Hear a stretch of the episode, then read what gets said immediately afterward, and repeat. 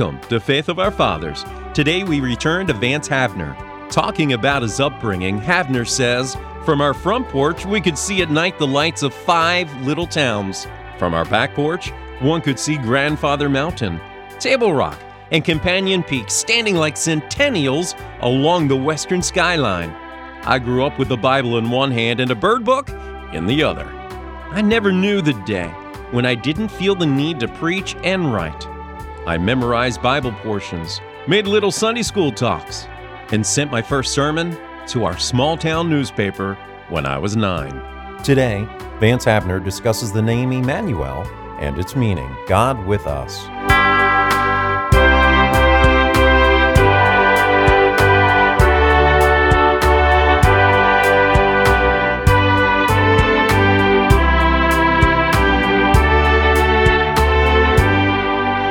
You're acquainted with the fact that in Isaiah 7:14 and Matthew 1:23 we're told that one of the names of our Lord is Emmanuel, which means God with us. I remember during the First World War reading about a German soldier in the trenches over in France where they spent most of the time during that war rigged up a sign and uh, ran it up for the Britishers to see in the opposite lines. Gott mit uns, God with us, in German. But the Englishman over on the opposite side couldn't read German. It was bitterly cold, and he thought the German was trying to tell him that as cold as it is, we got gloves, got mittens. So he ran up a sign, we got mittens too, over on our side. Well, I'm glad the Christian can run up a sign, God with us. The Word was made flesh and dwelt among us. Emmanuel. I've noticed all through these years, and I'm sure you have too, that in all kinds of meetings, especially in church services, when you call on some deacon to pray or somebody else, he invariably says, Lord, be with us in this service. And I feel like getting up and saying, Brother, he is. Now, I think he means, Lord, make us conscious of thy presence and aware of thy presence. But I just get a little weary of hearing folks say, Lord, be with us. Well, if he's not here this morning, what are we doing here? We might as well have stayed at home. Lord be with us? He is. He is, for one thing, our contemporary. He's the great I am. And my Lord said before Abraham was, I am. He's not the great I was, nor the great I will be. He lives in the now. The infinitudes of God never put him in a past tense. There's only one thing that Jesus Christ ever was, he was dead. But thank God he came to and came out, and he lives forevermore. And there's only one place where he is not. God is omnipresent. He's not in that grave. He came out. And he's here now, Jesus Christ, the same today invariably in small prayer meetings, and we have an awful lot of them, alas, in our churches. Uh, somebody's sure to remind the Lord of that verse where two or three are gathered in my name, there am I, and I have a feeling that sometimes he's more conscious of the absence of the people than he is of the presence of the Lord. We ought to be aware that he's here.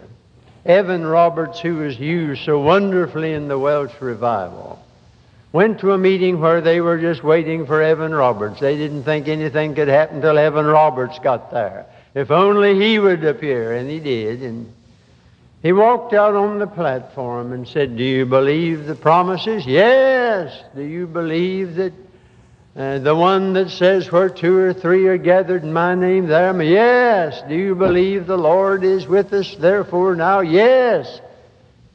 Well, he said, if he's here, you don't need me. So he put on his hat and coat and walked out and left me. Well, that was a dramatic way of driving home the fact that we have the one we need. You turn back to Exodus, and my, what a blessing I get out of what Moses said after the awful incident of the golden calf. But God said to him, and now keep on going, don't stop. My presence shall go with thee, and I'll give thee rest. And then Moses asked, Wherein shall it be known here that I and thy people have found grace in thy sight? Is it not in that thou goest with us?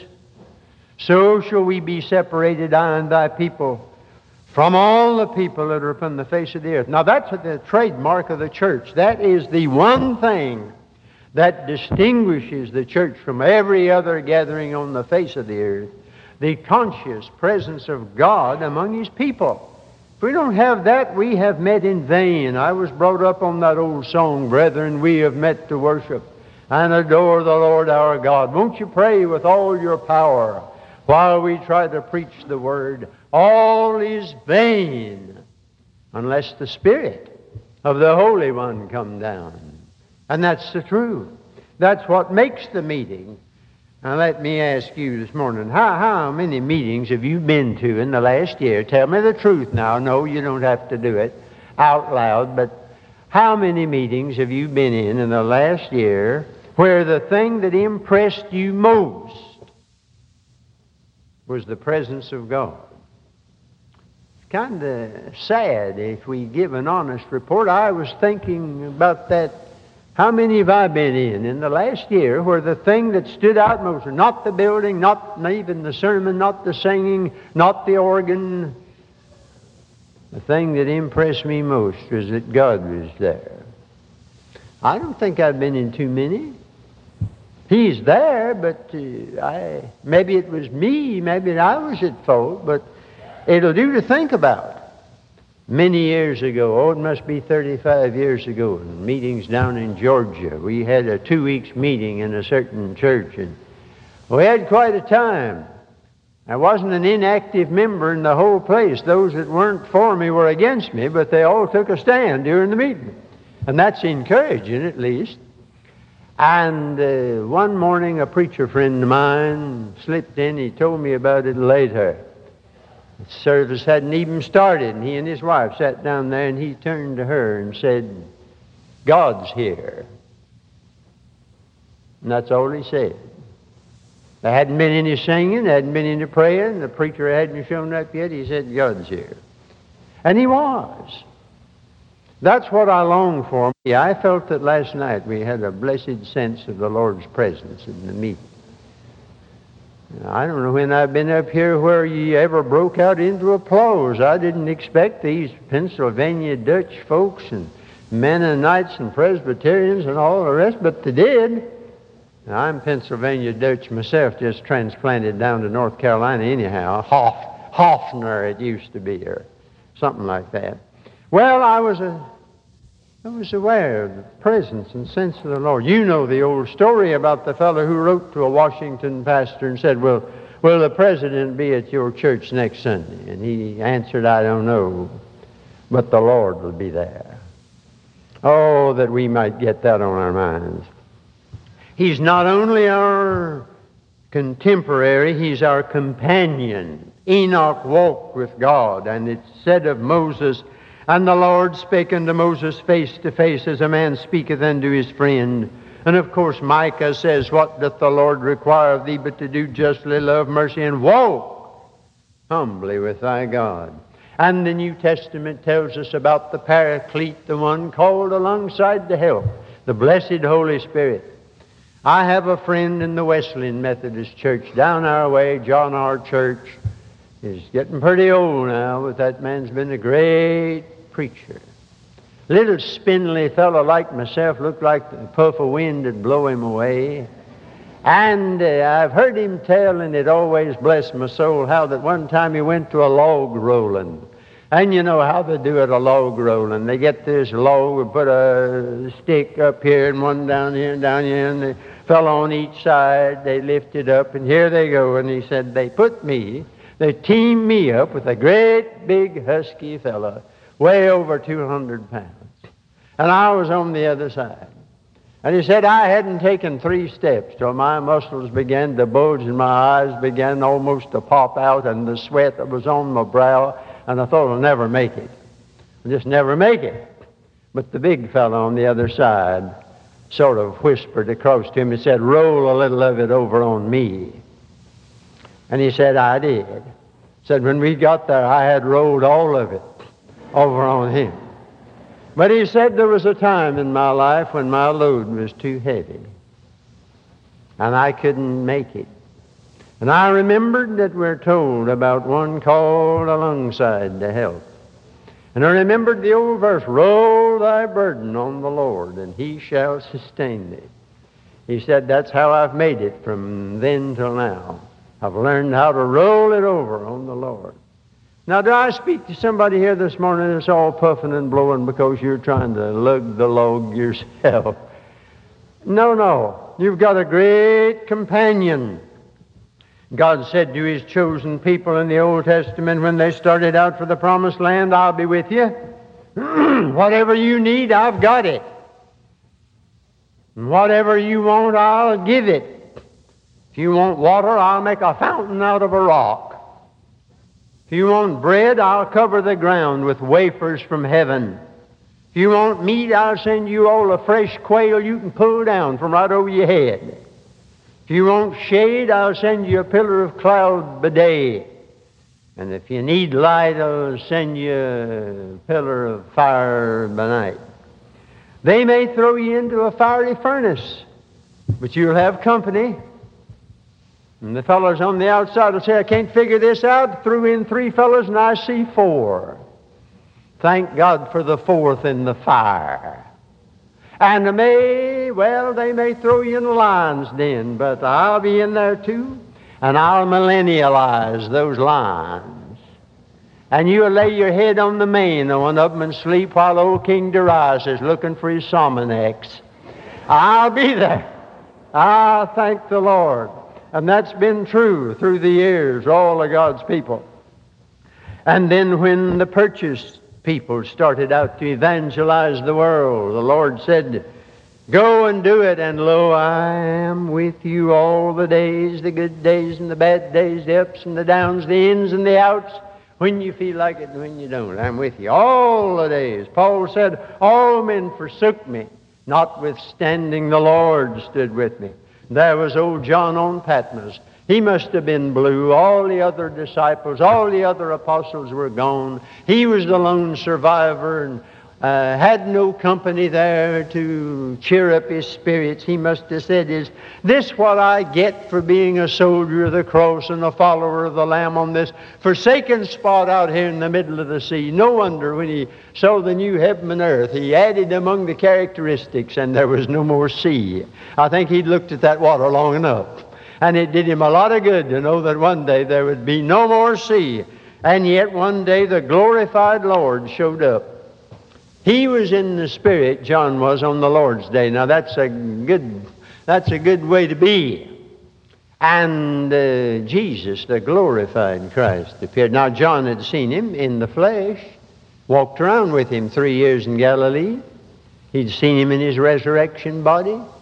But this time he saw him glorified and it knocked him out. He fell as a dead man. I think sometimes it'd be a wonderful thing on Sunday morning if our careless Sunday morning congregations could get one little glimpse of the glorified Christ. I think it might knock us out, and that might be good for us. But I do know we wouldn't go out of the church saying some of the silly things we say a few minutes after we get out the door. Not if we had been stunned by the sight of the glorified Lord. And Jesus touched him, though. John didn't lay his head on the breast of that Christ like he'd done before. No, no. It knocked him out, but Jesus said, Now don't be afraid. I'm the first and the last. I'm here before all the things that you were scared of ever came along. And I'll be here after all the things you were scared of are gone. So don't be afraid. Oh, how we need to see that glorified Lord. Just a touch, just a glimpse I don't want you to be afraid of life because I'm he that liveth. I don't want you to be afraid of death because I was dead. And I don't want you to be afraid of eternity because I'm alive forevermore. The soul that on Jesus hath leaned for repose. He will not, he will not desert to its foes. That soul, though all hell should endeavor to shake, I'll never, no, never, no, never forsake. I heard of a dear old soul. Our pastor was a sort of a Greek scholar, and he said, Now, do you know, sister, that uh, that uh, that's what it says, really. You could translate it that way. I'll never, no, never, no, never forsake. She said, Well, the Lord may have to say it three times to get you Greek scholars to believe it, but once is enough for me. And it ought to be enough for all of us. Then I think of old Elisha at Dothan. They sent the army after him. In those days, preachers preached so that they sent the militia after him. Maybe we need more of that kind of preaching today. And Elisha's servant got out on the porch to wash his hands and looked around, and my soul, here a soldier, there a soldier, everywhere a soldier, completely surrounded. And he ran back in the house and said, They got us this time. And old Elisha came out and he didn't even bother looking down. He looked up.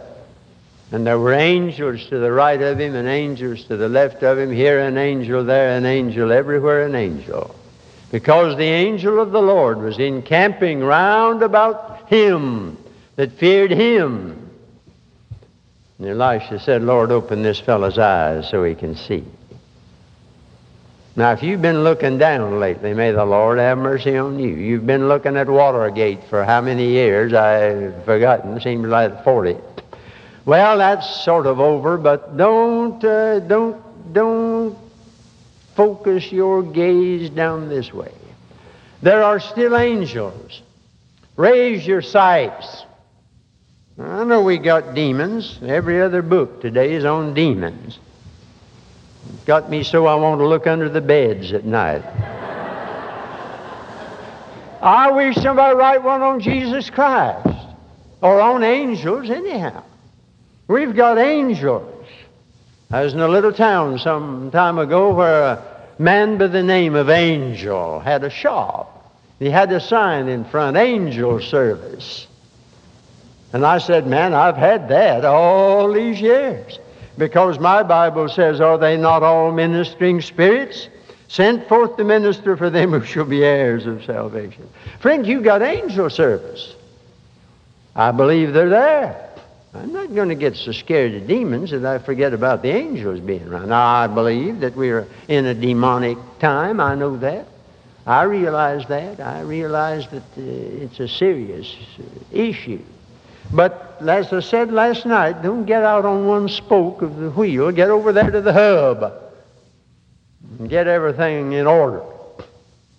Long ago, the Apostle Paul took stock of his adversaries. And no man ever had any more than he had tribulation, distress, persecution, famine, nakedness, peril, sword. You'd think that is enough, but no, he widens it out. He starts with death and goes through life and goes up for angels and principalities and powers and comes down to earth for things present, dips out into the future for things to come, and goes up for height and down for depth. And then, just to make sure that he hadn't missed anything, he said, In any other creature. I can't think of any other creature, can you? And he said, the whole kit and caboodle, the whole business, cannot separate you from the love of God in Jesus Christ. You see, with one sweep, he took in the whole business. Not only is Jesus Christ my companion here, but he unites me with all other saints of the past. I believe in the communion of the saints. I wonder whether many people know what they're even talking about or hearing about when we talk about the communion of the saints past, present, and future. You may think death divides you from your loved ones, but if they're in Christ, uh, no, no, they can hide them, but they can't divide them from you because they're just on Christ's other side. And then finally, God is our co worker. He's not only our contemporary and our companion, but we are laborers together with God The harvest is plenteous and the laborers are few. In Matthew 12, verse 30, is one of the greatest unused texts on soul winning in the Bible. I don't know of a better one on evangelism, and never in all my life heard anybody ever use it in connection with evangelism. He that is not with me is against me, and he that gathereth not with me scattereth abroad. Why, that's evangelism. That's soul winning. And it only allows for two kinds of people. There's nothing relative about that verse. It's absolute. You're either with him or you're against him. You see, we divide people horizontally high class, middle class, low class, but the Lord divides them vertically to the right and to the left. And if you're not with Christ, you're not just non Christian nor unchristian, you are anti Christian. Aren't but two kinds of folks. We've simply got to get away from this notion that God's sitting on a cloud way up yonder, sending a program down here for us to carry out. God's down here working in and among and for and with his people. Just as Moses said, Is it not in that thou goest with us? And so we have the Great Commission, and we have the Great Companion, and the Great Co worker. Lo, I'm with you. Now you have our position in that verse. He that is not with me, it's stated negatively, but there it is. With me, first of all. Dead with Christ, crucified with Christ, risen with Christ, hid with Christ, joint heirs with Christ. We're going to be gathered to him one of these days, but we first gather with him, and we must do business with him in order to do business for him. We're with him in the heavenlies, but we work down here with him in the earthlies. D.L. Moody was having a testimony meeting, and a fellow jumped up and said he'd been on the Mount of Transfiguration for 25 years. Moody knew that didn't sound right. So he said, How many souls have you ever won to the Lord? And the fellow couldn't think of any. Moody said, We don't want that kind of mountaintop experience.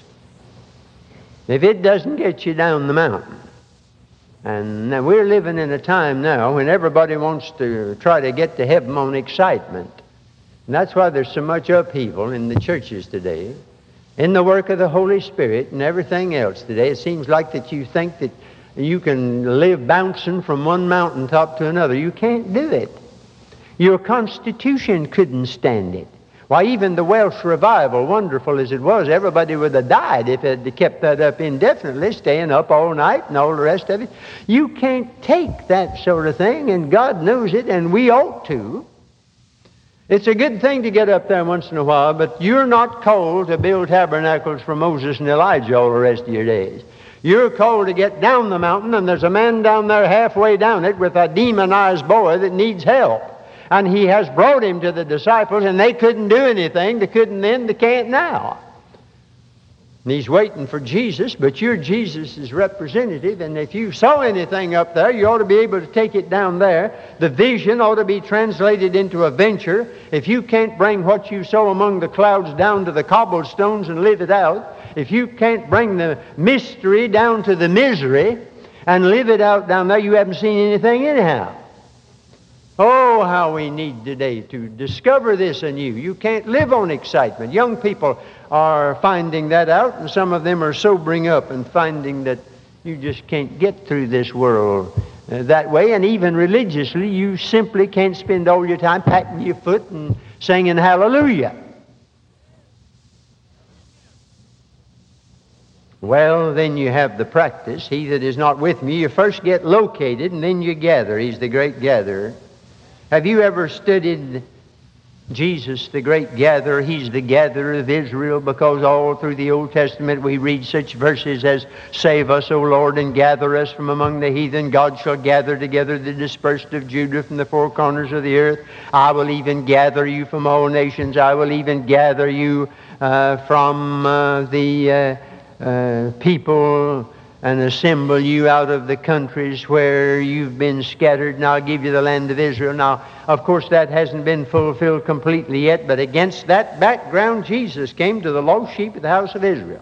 Don't forget that he first came to the Jews, and the question's been asked What would have happened if the Jews had accepted him? Well, that's one of those questions you don't need to ask. Because it was in the counsels of God, it behooved him to suffer and to rise the third day. But Jesus did come and offer himself as the gatherer of his own people. He came unto his own, and his own received him not. And when he saw in point of time that they wouldn't have him, he stood on the Mount of Olives, looked over Jerusalem, and said, How oft would I have gathered thy children together, O Jerusalem, as a hen gathereth her chickens under her wings? And you would not. But he's also the gatherer of the Gentiles. Genesis 49:10 says, The scepter shall not depart from Judah, nor a lawgiver from between his feet until Shiloh come, and unto him shall the gathering of the people be. Now they had a king in the Sanhedrin until uh, Jesus came. They said, We have no king but Caesar, and they didn't have one for a long time after that. But when Israel refused, then the gospel turned as a light to the Gentiles, and it's the power of God to salvation today to the Jew first, also to the Greek.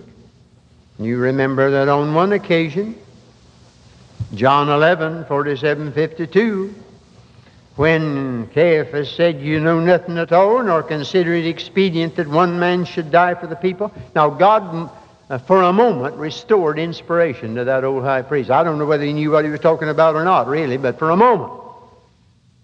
And he says here, This spake he not of himself, but being high priest that year, prophesied that Jesus should die for that nation, and not for that nation only, but should gather in one the children of God that are scattered abroad. in the third place, he's not only the gatherer of Israel and the Gentiles, he's the gatherer of the church. He's not converting the world. The world isn't going to be converted. God never started out to convert the world. It's never going to be Christianized. It ought to be evangelized, but never be Christianized.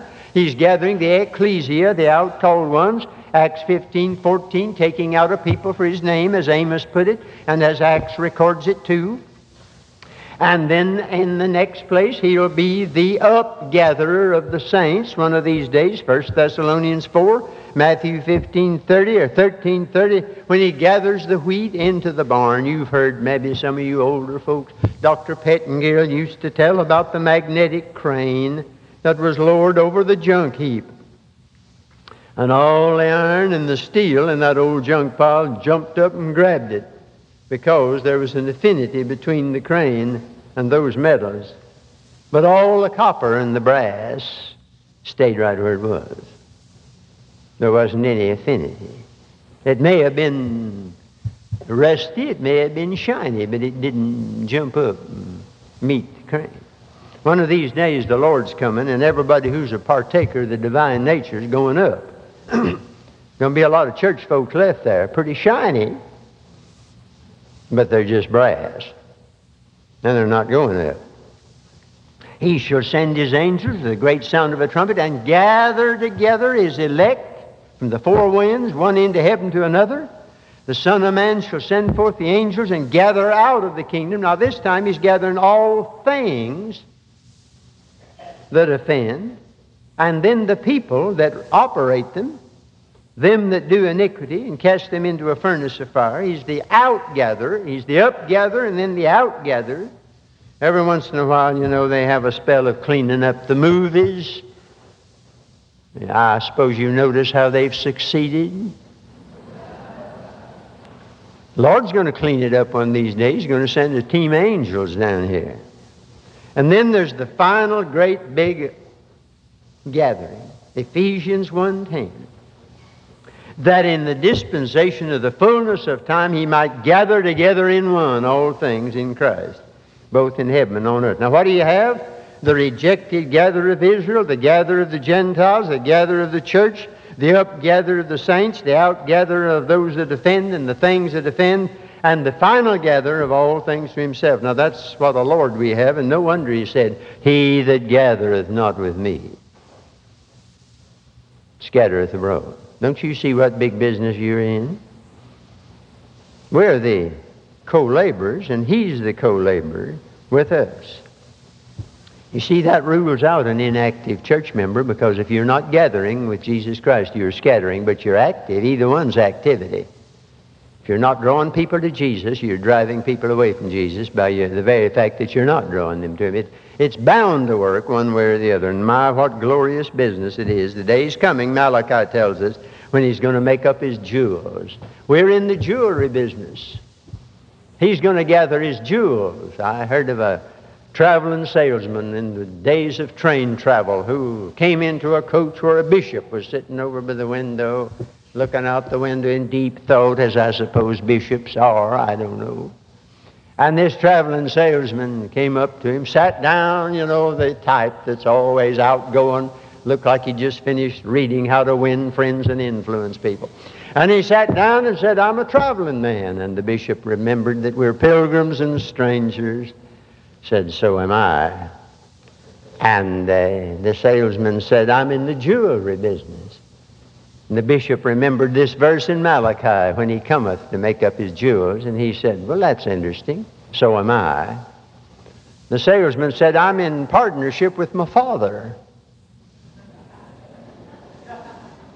The bishop said, It grows more interesting. So am I. The salesman said, Boy, am I ever anxious to get home and turn in a good report. And the bishop said, Shake, brother, so am I. oh, beloved, it's great business that we're in. Now you change the figure to fishing, and it works just the same. Follow me, and I'll make you fishers of men. That's a command, and that's a promise. Don't just read books on fishing. You never catch any fish reading books on fishing. You don't learn how to swim reading a book on how to swim. A lot of our Bible teaching today reminds me of swimming lessons on dry land. You've got to make the plunge. You've got to get out there and fish. Go where the fish are and get at it. Old Sam Jones said if I was down on the creek and not catching any fish, I'd change bait or change creeks. Well, change something because you're supposed to. He, my Lord said he'd make you a fisherman. You said, well, I failed. You remember over in Luke 5 1 to 11, after Jesus had spoken to them, after he left speaking, he said, Long child, and uh, let down your nets. After the sermon came the summons, and after the address came the action. Into the deep. God wants deep water Christians. There are only two places, somebody said, where a ship is safe in the harbor or out on the sea, but never in the shallows. that's the only place you're safe. A ship in a harbor is a nice thing to look at, but ships are not made just to sit around in harbors. They're made for the sea. Somebody has said the church is not a point of arrival, it's a point of departure. Church is not a place just to come to to hear the gospel, it's a place to go from to tell the gospel. Let down your nets for a draught and expect results. You see, Jesus said, Let them down for a draught. Expect something. Don't let them down, period. Let them down for a draught. Expect something. You remember when the disciples said, We've toiled all night and taken nothing. I wonder if I speak to somebody here this morning who's in that fix. You've toiled, but you don't have anything to show for it. Maybe the trouble is it's been you doing it. We have toiled all the night. And anything that starts with we always ends with nothing. But the next word he said was, Nevertheless, at thy word I will let down the net. Ah, he's changing gears now. And that little word, nevertheless, is the bridge that he crosses over from failure to success. We have toiled all night and taken nothing. Nevertheless, at thy word I will. You ever get to the place in your life where you quit striving and trying to do it yourself and get on that little bridge called nevertheless and get over there and say, At thy word and thy will, I will. Then you can't lose for winning because you've got the great companion and the great contemporary and the great co-laborer working with you. Our Father this morning, help us remember we're in the jewelry business and the fishing business and that we have a great contemporary and a great companion and a great co-worker. Lord, it's thy work, and thou art working in us to will and do of thy good pleasure, and help us to cooperate and get busy about it. And remember that we cannot fail when Jesus is in the boat and we follow his instructions. Bless this meditation to our hearts in Christ's name. Amen.